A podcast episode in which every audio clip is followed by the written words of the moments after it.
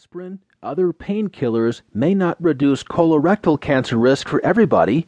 By Nathan Seppa from Science News Magazine, March 17, 2015.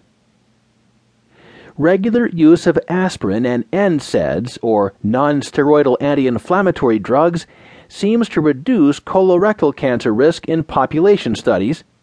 Yet a new study finds that people who harbor one of two genetic variants seem to have a high